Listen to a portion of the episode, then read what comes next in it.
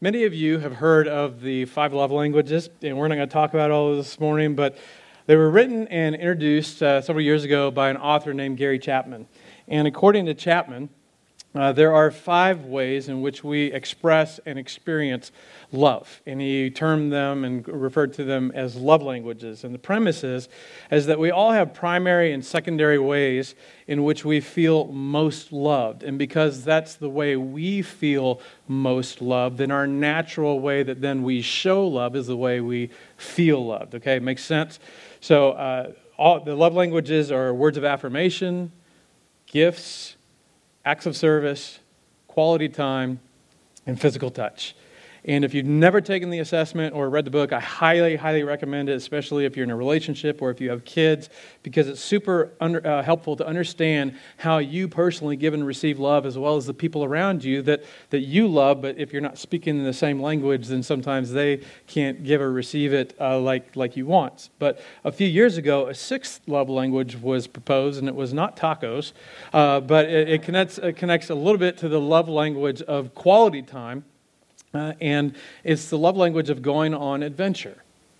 The way that, uh, like, you most feel connected to other people uh, and feel like the way you feel loved is if they get a hold of you and say, hey, we're going on an adventure. We're doing something that's out of your comfort zone or maybe something new, uh, or taking people on an adventure. And when I looked back on my life, I realized that this is actually very true of my life that throughout my life, uh, the main people that I've loved doing this with is with my wife and with my children.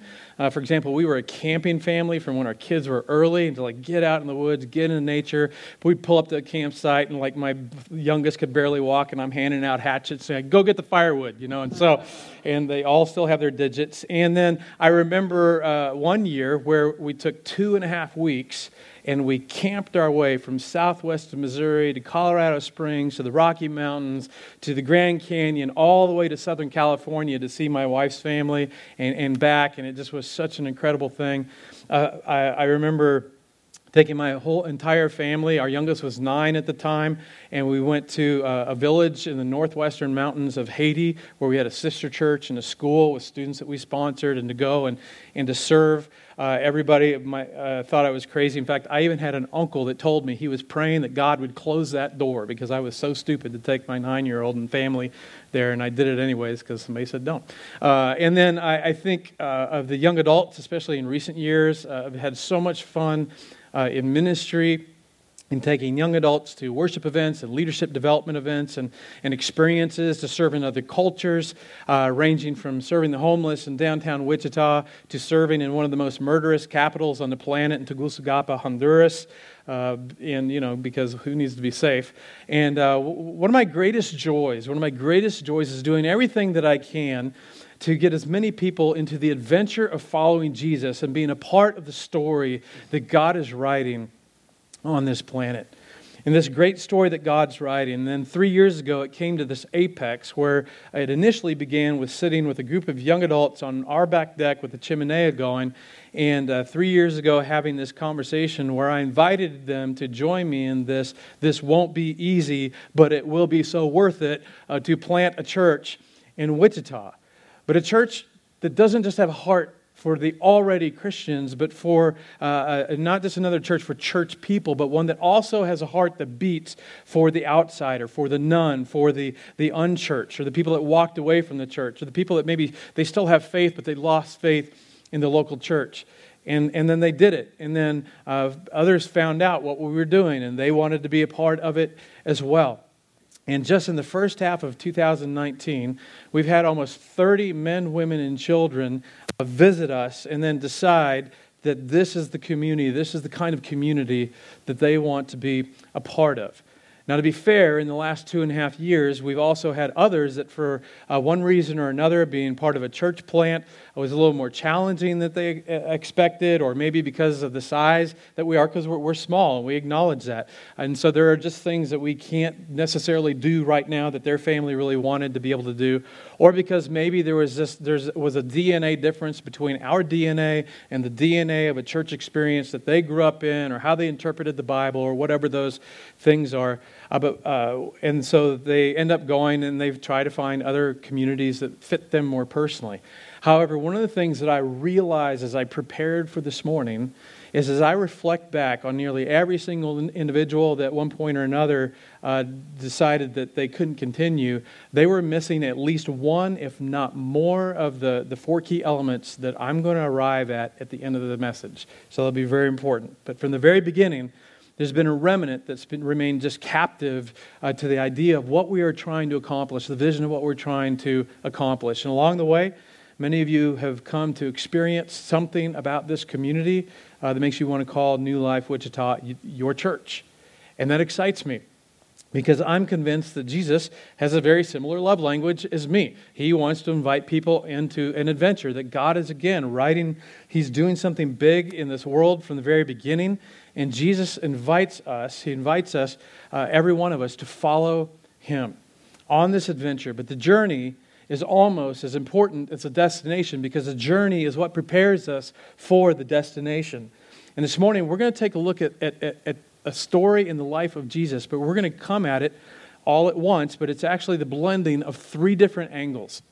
We're going to look at this, and for some of you, this will hopefully just be a refreshment of, of what it is that you're a part of. As I told the team that's volunteering this morning, we all meet at 9.29 as a target. Usually it's 9.32. But we just take a chance to just uh, connect and, and celebrate and acknowledge what we're doing and, and talk through details, but then uh, just pray through what's going to happen this morning and what people are going to experience.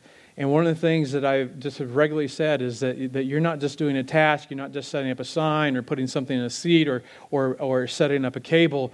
You're playing a role in helping everyone that engages with us prepare them to take their next step in their spiritual journey. So, again, this morning, we're going to take a look at this story.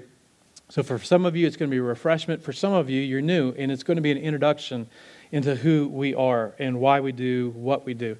Now, five months ago, my wife and I were in a town uh, called Capernaum. It is not in Arkansas.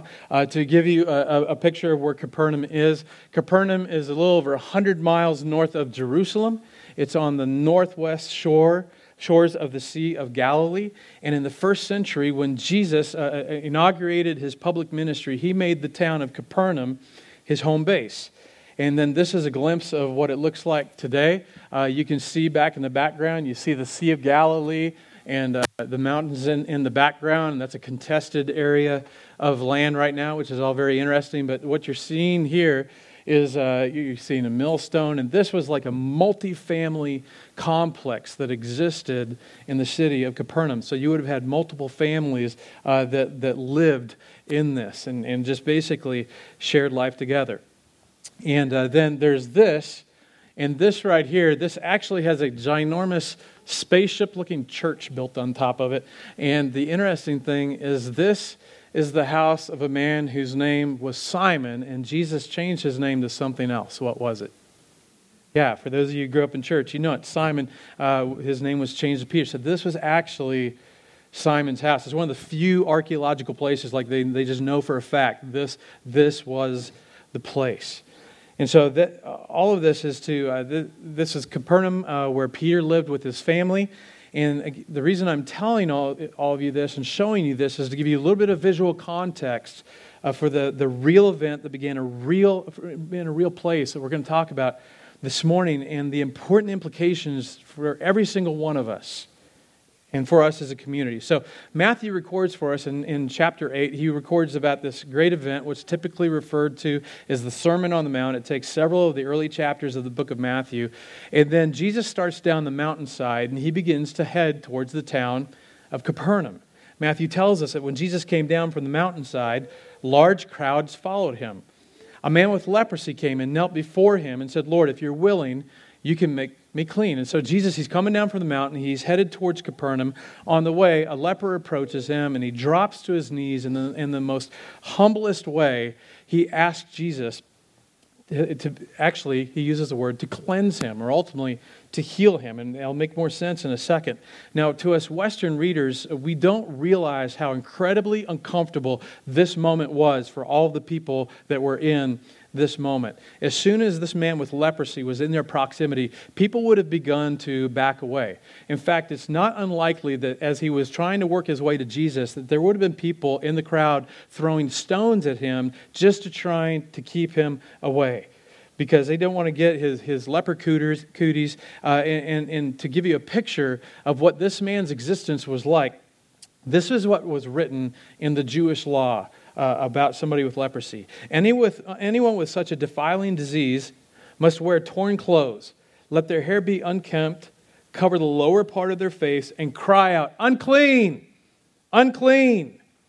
And as long as they have the disease, they, are, they remain unclean. They must live alone, they must live outside the camp.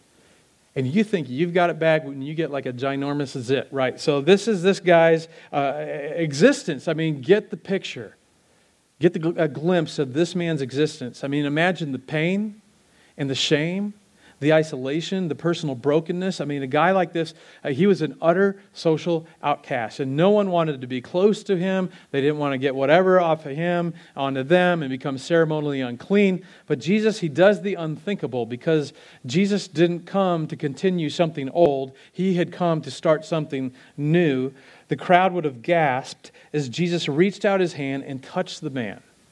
He touched the man. And he said, I am, I am willing. He says, Be clean. And then they would have gasped again as immediately, and now that you know the Jewish law, you understand why Matthew uses the word, he was cleansed, he was healed of his leprosy. And all this was just mind blowing for the first century Jews. They, they couldn't quite get their mind uh, uh, around Jesus. And so Jesus continues on his way. The crowd only continues to get bigger. Jesus reaches the town of Capernaum. He's on his way to Peter's house when a leading Roman military official, probably the leading official of the town, uh, approaches Jesus, or he sent a, a, small delegation to approach Jesus on his behalf, uh, on the behalf of a servant who we're told was paralyzed and suffering terribly. And most of you are familiar with the story. And again, Jesus does something that's unthinkable that we Western readers, we just read, we blow past. He offers to come to the home to heal the servant. Now, again, Jesus was healing people left and right. So why would this be a big deal? Well, it's because Jews don't even cross the threshold of a Gentile home. And this is not only just a Gentile, like this is a Roman centurion. He represents the occupying power of that country that is just so oppressing the Jewish people.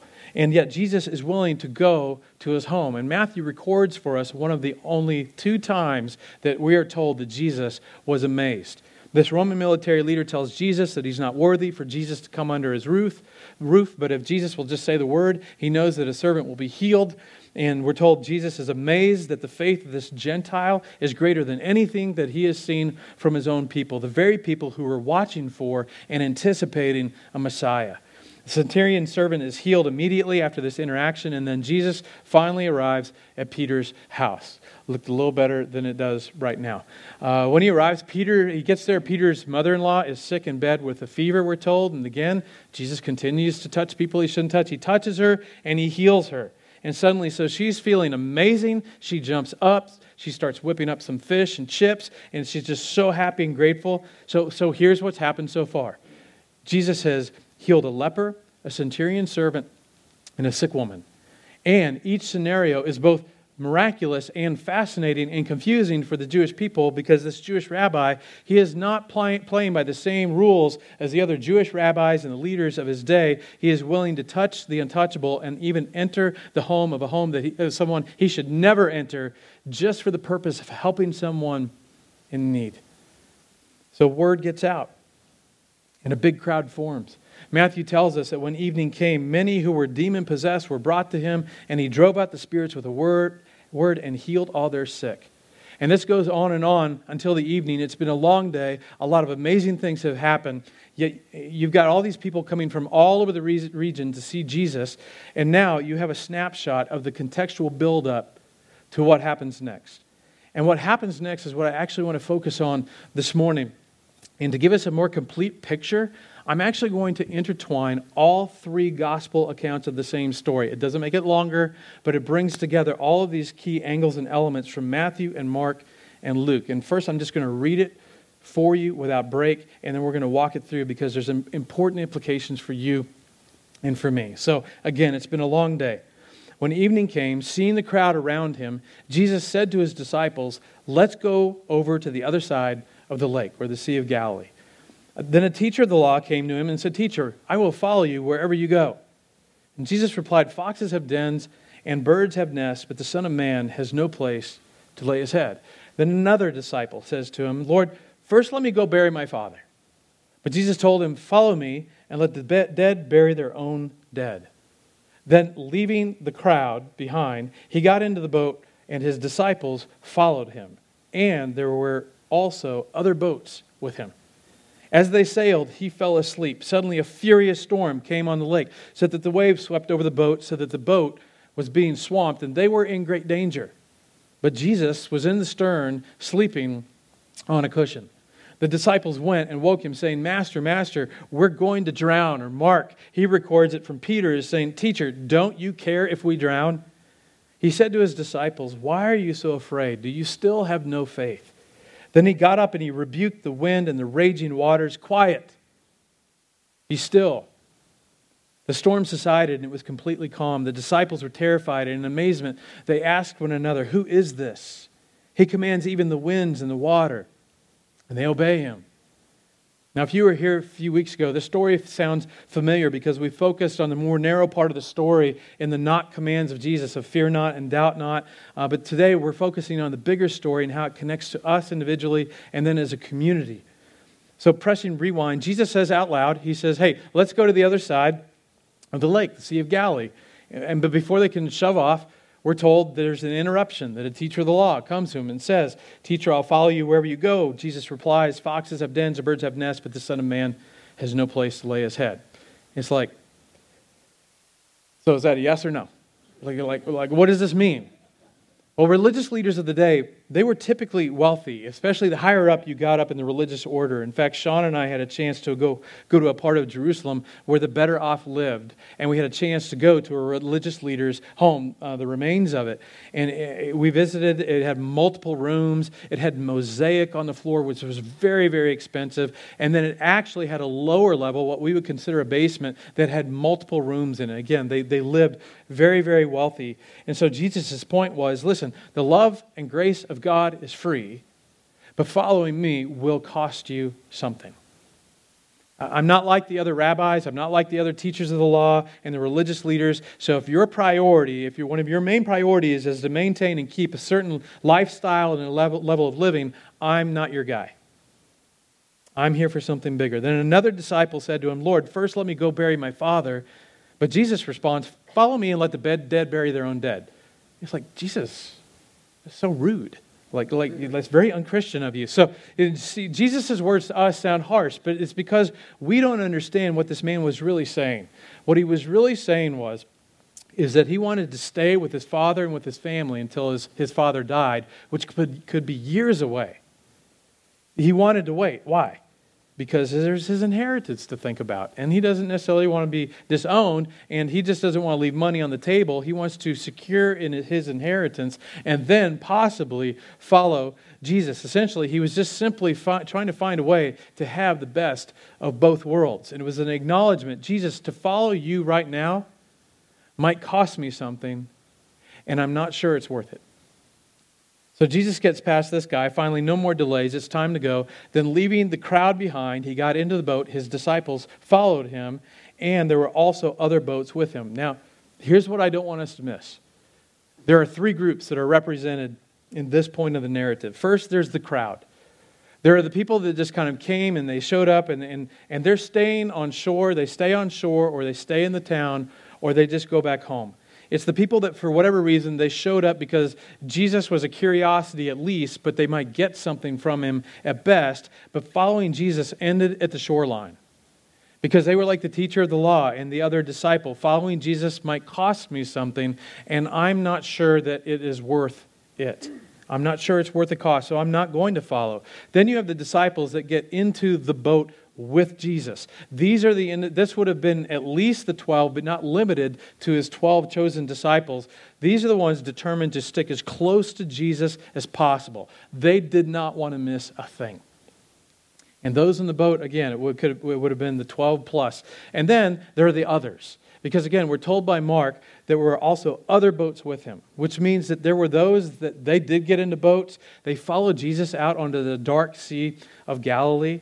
And I'm going to come back to those three groups in just a moment because they matter to where we're headed. But we're told as they sailed, Jesus fell asleep. Suddenly, a furious storm comes up on the lake so that the waves sweep over the boat, so the boat was being swamped, and they were in great danger. But Jesus is in the stern and he's sleeping on a cushion. I just think it's funny. Why do we need to know he's on a cushion? But the, the, that's what they tell us, you know, all this detail. And as we said a few weeks ago, this is us, right? I mean, I mean, there are those of us that we would say we are committed. We're committed to following Jesus. We would say we're, we're, we're all in. We're trying to do all that we think God desires of us. Uh, we'd say, like the disciples, we're like fully in the boat with Jesus. And still, we face these scary or challenging or frustrating or difficult or even terrifying circumstances, and it feels like God is asleep. And for these guys, literally, Jesus is right there asleep. And then things finally get bad enough, they finally work up the guts because nobody wants to wake anybody up from a nap, right? Especially not dad. So the disciples went and woke him, saying, Master, Master, we're going to drown. But I love how Mark records it. Mark says the disciples, Teacher, don't you care? Don't you care if we drown? And again, this is us. This is us. It's, it, aren't there times where it's like, God, do you even care? God, do you care about my situation? Do, do you care about my circumstance? Do you feel do, do, do you feel any concern that I feel like I'm drowning? And based on all the circumstances around me, I am. Are you going to do anything? And part of me can't help but wonder if Jesus reply may have been with like i just woke up from a nap attitude i mean the dude is tired he's sleepy uh, you know maybe he was all gentleness but but think how well you respond when you're totally exhausted and somebody wakes you abruptly from a nap it doesn't go well. So i, I wonder if there's just a little bit of uh, why are you still why are you so afraid? Do you still have no faith? And this this is where being fully in the boat with jesus paid off. See, the crowd that stayed back on the shore, shore, because they weren't sure it was worth the cost, and even the other boats that were a distance from Jesus, I mean, they're experiencing the storm as well. But either they missed out entirely or they only got to hear secondhand, those that were in the other boats. They only got to hear secondhand what those in the boat got to hear and witness. And this experience eh, because, and, and they got to have that because they determined to get as close to Jesus as they possibly could.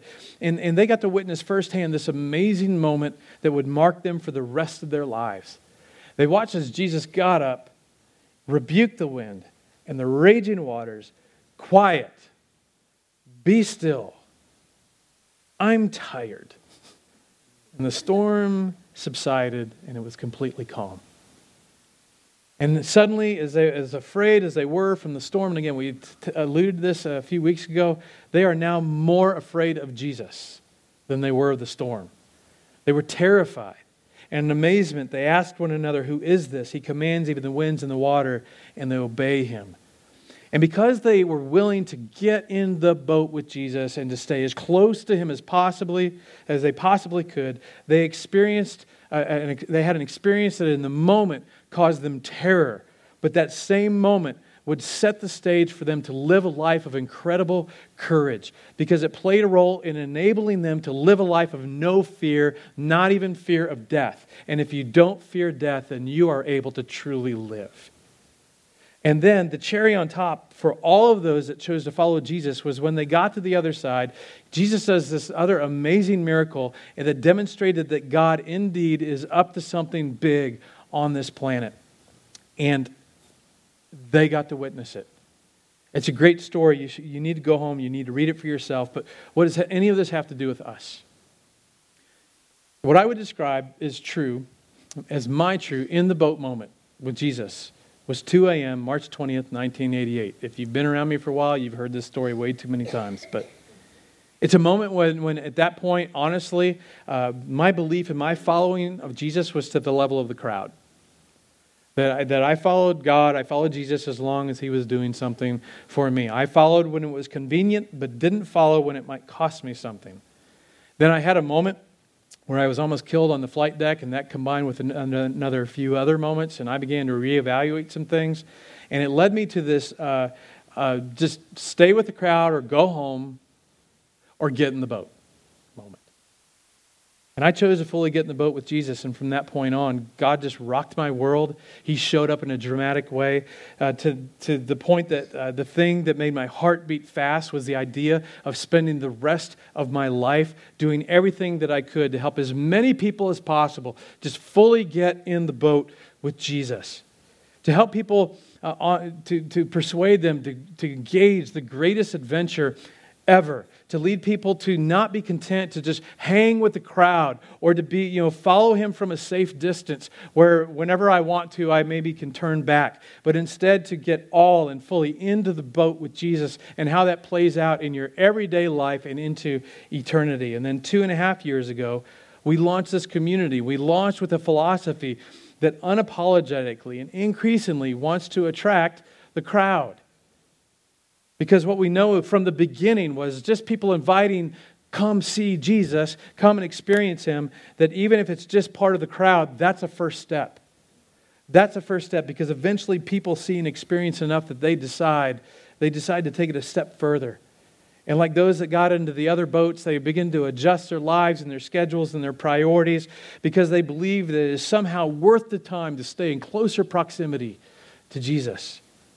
But the real win and the real goal is for us to help people to get into the boat with the Jesus. And in other words, just get as close as possible because that is where the real experience is.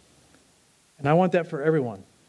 And I look back and I, I see, uh, I look back and see the incredible life altering experiences that I've had. I've been, had doors open to be able to work with and, and get to know some of the most amazing people on the planet. I've been able to witness incredible things, experience God at work, see God do amazing things in my own life, in my own family, in my own marriage, and, and all of that. And I desperately want that for as many of you as possible. And my passion and what, I, what we do is also driven by something else that's very important. And that's the deep conviction that there is more to this life than this life. And Jesus and his closest followers repeatedly uh, tell us about it and at times warn us of it. That there is more to this life than this life, that life on this earth comes to an end for us all. But that is not the end. And what comes after for us all will either be indescribably wonderful or indescribably horrible. And Jesus and those that followed him most closely listened to him, who, who were witnesses to the resurrected Jesus, they use the word eternal. That, that we all live forever somewhere, and we have some choice in the matter. And that everything hinges first on hearing about what God has done through the death and the resurrection of Jesus, followed by one's willingness to trust God to the point that we are willing to submit our lives to Him and, and to, to believe that God proved His existence and proved His work through the death and resurrection of Jesus.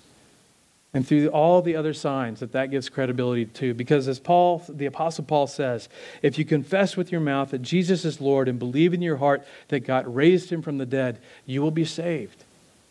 And this is what I've gladly dedicated my entire life to, to help as many people as possible get in the boat with Jesus. And I desperately want every single one of you to go from crowd to following a, at a distance to being in the boat with Jesus. I want for every one of you to get as close to Jesus as you possibly can so that you can experience all that he has for you to experience. But how do you do that? And, this is where just I, I want to get really practical. Otherwise, this is just ethereal and it's head talk and whatever. So, how do I practically do it? Well, one of the biggest ways is first to engage in personal disciplines beyond just uh, coming here on a Sunday morning or listening online and attending church. I've talked to you many times about establishing, for example, a pattern of prayer in your life, especially in the morning. getting ahead of whatever your day has for you in prayer, or getting into this pattern of getting into the Bible on a regular basis, especially the New Testament. I mean, with the YouVersion Bible app, it makes it so easy, and you can do reading plans, you can do reading plans with friends, but you can get in to the Word and essentially put yourself at the feet of Jesus and his closest followers to learn who he was, what he was about, what he was passionate for and begin to, to embrace that into uh, the discovering of Jesus in your life and its implications for your day to day life, let alone your eternity. Then, as you learn in your personal time, as well as what we talk about every weekend, which every weekend is from the Bible for application, that you apply what you learn, especially as it pertains to how you love the people in your life, as Jesus loved you. And then, as a group, as a community, for everyone that claims to be a follower of Jesus, we're described as the body of Jesus. Every single one of us has something important to offer. So, God has given you something of value that you bring. And especially with a church plant, everyone's contribution is noticed. Every one of you that you volunteer, your contribution is noticed. And it's just visible, and you, there's this felt, measurable impact. The willingness of as many of you as possible to be fully engaged means that you not only grow personally in your faith, but it impacts uh, how your uh, everything in your personal life, your personal finances, your well-being, but it also then impacts the lives of other people. Your role is visible, and it makes an impact. It makes us more effective. And so there, there's four things, and part of this, this is this will be the application part of like what again, what do I do with this? To become fully engaged in this, what I said at the beginning, that we've had people that for them, at some point, they got disengaged. And almost every single one of them, one or more of these elements was missing. And so we want you to become fully engaged. So the, to be fully in the boat with new life, so to speak, for some of you, your next step to help you grow, to be engaged, is to begin giving a percentage on a consistent basis as, as one way to honor God with your finances and to become involved with the success of what we're trying to achieve. And many of you, you already do this. You have made this a pattern of your life. For others of you, your next step to help you grow and be engaged in a way that makes an impact uh, with, with others is to test drive one of our ministry areas. You, that, that you've kind of been observing and everything, but it's time for you to say, you know what? I'm not going to commit for weeks or months or a year or any of that, but I'm willing to test drive a ministry area. Or you've been in one saying, you know what, I have more capacity. I know that there's other need. I'll test drive an additional area as well. So that way you get to begin to impact uh, others. You begin to serve so that you can benefit by serving alongside other people and, and see God using you in the lives of other people and, and to ultimately for us to create an environment that ultimately becomes irresistible to those that are outside of the community. People you work with, people that you go to school with, people that live next to you. That you would uh, begin to grow in this way of serving others. And that, that for others of you, your next step is to group. That you need to carve out time in your weekly schedule where you just meet with two, maybe or three or seven or ten other individuals on a regular basis so that you can begin building authentic community so that you're moving forward in your life and so that when you face different things or you celebrate different things you've got people close to you that can walk with you through that. You're not doing life alone. For others of you to help you grow and engage in such a way that it impacts you and others is you need to invest in invite. You need to invest in invite because god's uniquely positioned you in the lives of other people others that have not yet come to know or put their trust in Jesus. And, and let me be clear about something. Well, I want all of you to be, you know, you know to beat this uh, metaphor to death in the boat with Jesus. And us as a Jesus community, as, as a body, as a core, it's not because I want something from you. It's not because I want you to fill a role or I want to be able to talk to my other pastor friends and go, oh, yeah, we're doing great because of this, this, and this. And somehow it makes me look good because I'm not that good. I want you fully engaged because I don't want you to miss out. I don't want you to miss out. I don't want you to miss out what God may have for you. I don't want you to miss out what God may have want to do in you or through you. I don't want you to miss out what being in closest proximity to Jesus will do for your life and for your relationships. I don't want you to miss out on sharing this amazing journey and experience with us because planting church, it is challenging. And the more involved, and for those that are involved in leadership, like you, you they know, we know, because we just think about it so much. But I want you to face and experience the challenges with us together that we're going to continue to face collectively. But then for us to be able to see God show up in extraordinary ways I don't want you to miss out on the joy that comes from being generous with your resources and time. I don't want you to miss out on, on the fulfillment that comes with knowing that you're playing a role, an important role in something bigger than yourself. I don't want you to miss out on, on something that will change you as you develop authentic community with others and let people into your life and you get invested in theirs. And for you to be able to see other people that you impact begin to make life changing, awesome decisions because you were willing to show up and invest in their lives. And then when the time was right, invite them into community. That by engaging in spiritual disciplines, that you get as close to Jesus as possible. That by giving and serving and grouping and investing and inviting and seeking to engage what matters most to Jesus and doing these things, that you would experience all that God has for you and that the people around you that they would experience something as well. I'm going to say this. For a few of you right now, I know that you're in a season where, uh, again, to go back to our boat image, you just need others to do the rowing for a little bit. Uh, you're all in as far as in the boat with Jesus, but you just kind of need to lay on the other cushion and take a nap with Jesus, and like, because for one reason or another, you're just tired, mentally, spiritually, emotionally. Maybe you're coming in with a limp, you're exhausted. You just need others around you to take the oars for a while. And I just want you to know that's okay because we've been called to carry one another's burdens. And one of the ways we can do that is provide an environment where you can just find rest, knowing that you're loved, you matter, and you can just simply be for a season.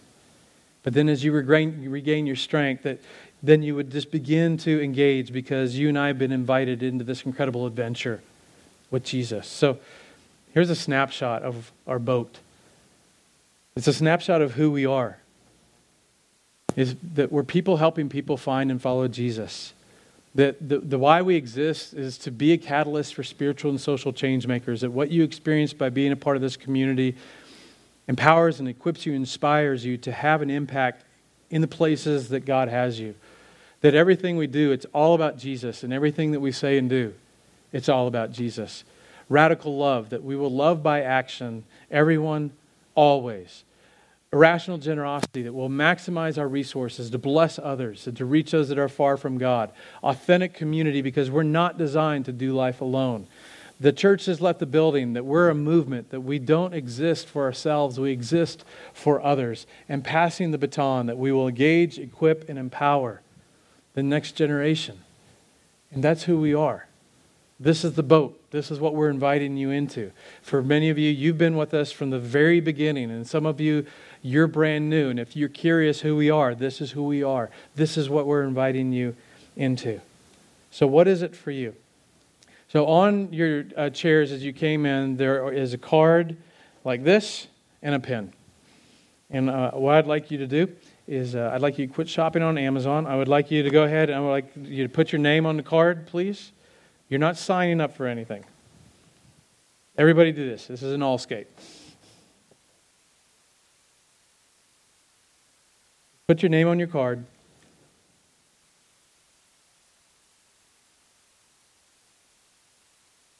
And then I would like you to either mark for you what your next step is or write on there what it is. And it may be more than one thing. Maybe it's that I need to be, begin to engage in the spiritual discipline of praying. I need to get in the spiritual discipline of getting into the Bible more. Maybe when it comes to your relationship with us, it's that, you know what, I need to start giving a percentage. Or it is, you know, it's time for me to stop just being in the stands and in the crowd. I'm going to take the step and I'm going to, I'm going to begin serving. Maybe it is, you know what, I, I can't necessarily do it this week, but you know what? I'm kind of doing life alone. And when I'm facing my, my spiritual struggles and my wrestling with God and His faithfulness in my life, I don't really have those two or three go to people. There's people that are not really like in my business, in my life, because I'm not letting them in that close. And for maybe you, it's grouping. And maybe it's invest and invite that you know there's somebody in your circle, one of your friends, a family, a coworker, that they keep coming to mind and you have kind of a burden for them and where they are spiritually and kind of where they are in life. And maybe for whatever reason you've been a little nervous or scared to begin to, to talk to them. And maybe it is just you just need to begin investing in them more and, and, and loving them more, going out of your way to let them know that you care. And then when the moment's right, to invite them in the community. I'm going to pray.